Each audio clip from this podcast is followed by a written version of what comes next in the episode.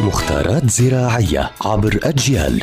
نتعرف في كل حلقة على سر من أسرار عالم الزراعة وفلاحة الأرض مع المهندس الزراعي مجدي عبد الله يعطيكم ألف عافية. أهلا بكل متابعي ومتابعات أجيال عبر منصاتها المختلفة. رح نحكي اليوم عن موضوع مهم وضروري وهو جرب الخوخ وانكماش الورق. وأيضا الجرب يصيب البركوك ويصيب النكتارين. فمو المقصود فيه.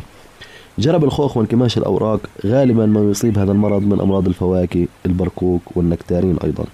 حيث يصيب الجرب سيقان الفواكه ببقع سوداء مستديرة تحيط بها هالة صفراء ويرافق ذلك تجاعد الأوراق وانكماشها. ثم تجف وتتساقط. يعني أنا لما أشوف عندي أوراق متجعدة بتكون هاي غالبا مصابة بجرب الخوخ. وقد يكون السبب في ذلك بعض الحشرات الصغيرة كالمن أو أنواع ذبابة الفاكهة أو عوامل التعرية وتقلبات الجو. وهذا المرض طبعا بضعف الإنتاج ويجعل الأزهار والثمار تتساقط قبل نضجها. يعني في ناس كثير بلاحظوا إنه أزهار الليمون أو البرتقال أو ثمار الخوخ أو النكتارين بتسقط.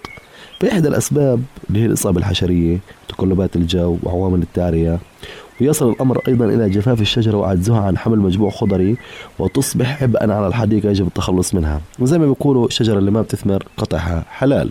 بمعنى الشجرة إذا كانت ما بتزهر وما بتثمر. تكون عبئة على الحديقة ليش أزرع بحديقتي شجرة ما بتثمر؟ ويفضل إزالتها.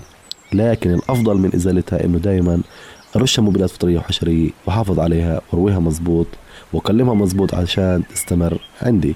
فهذا موضوعنا اليوم إن شاء الله يا رب نكون عند حسن ظنكم إن شاء الله نكون فدناكم. يعطيكم ألف عافية.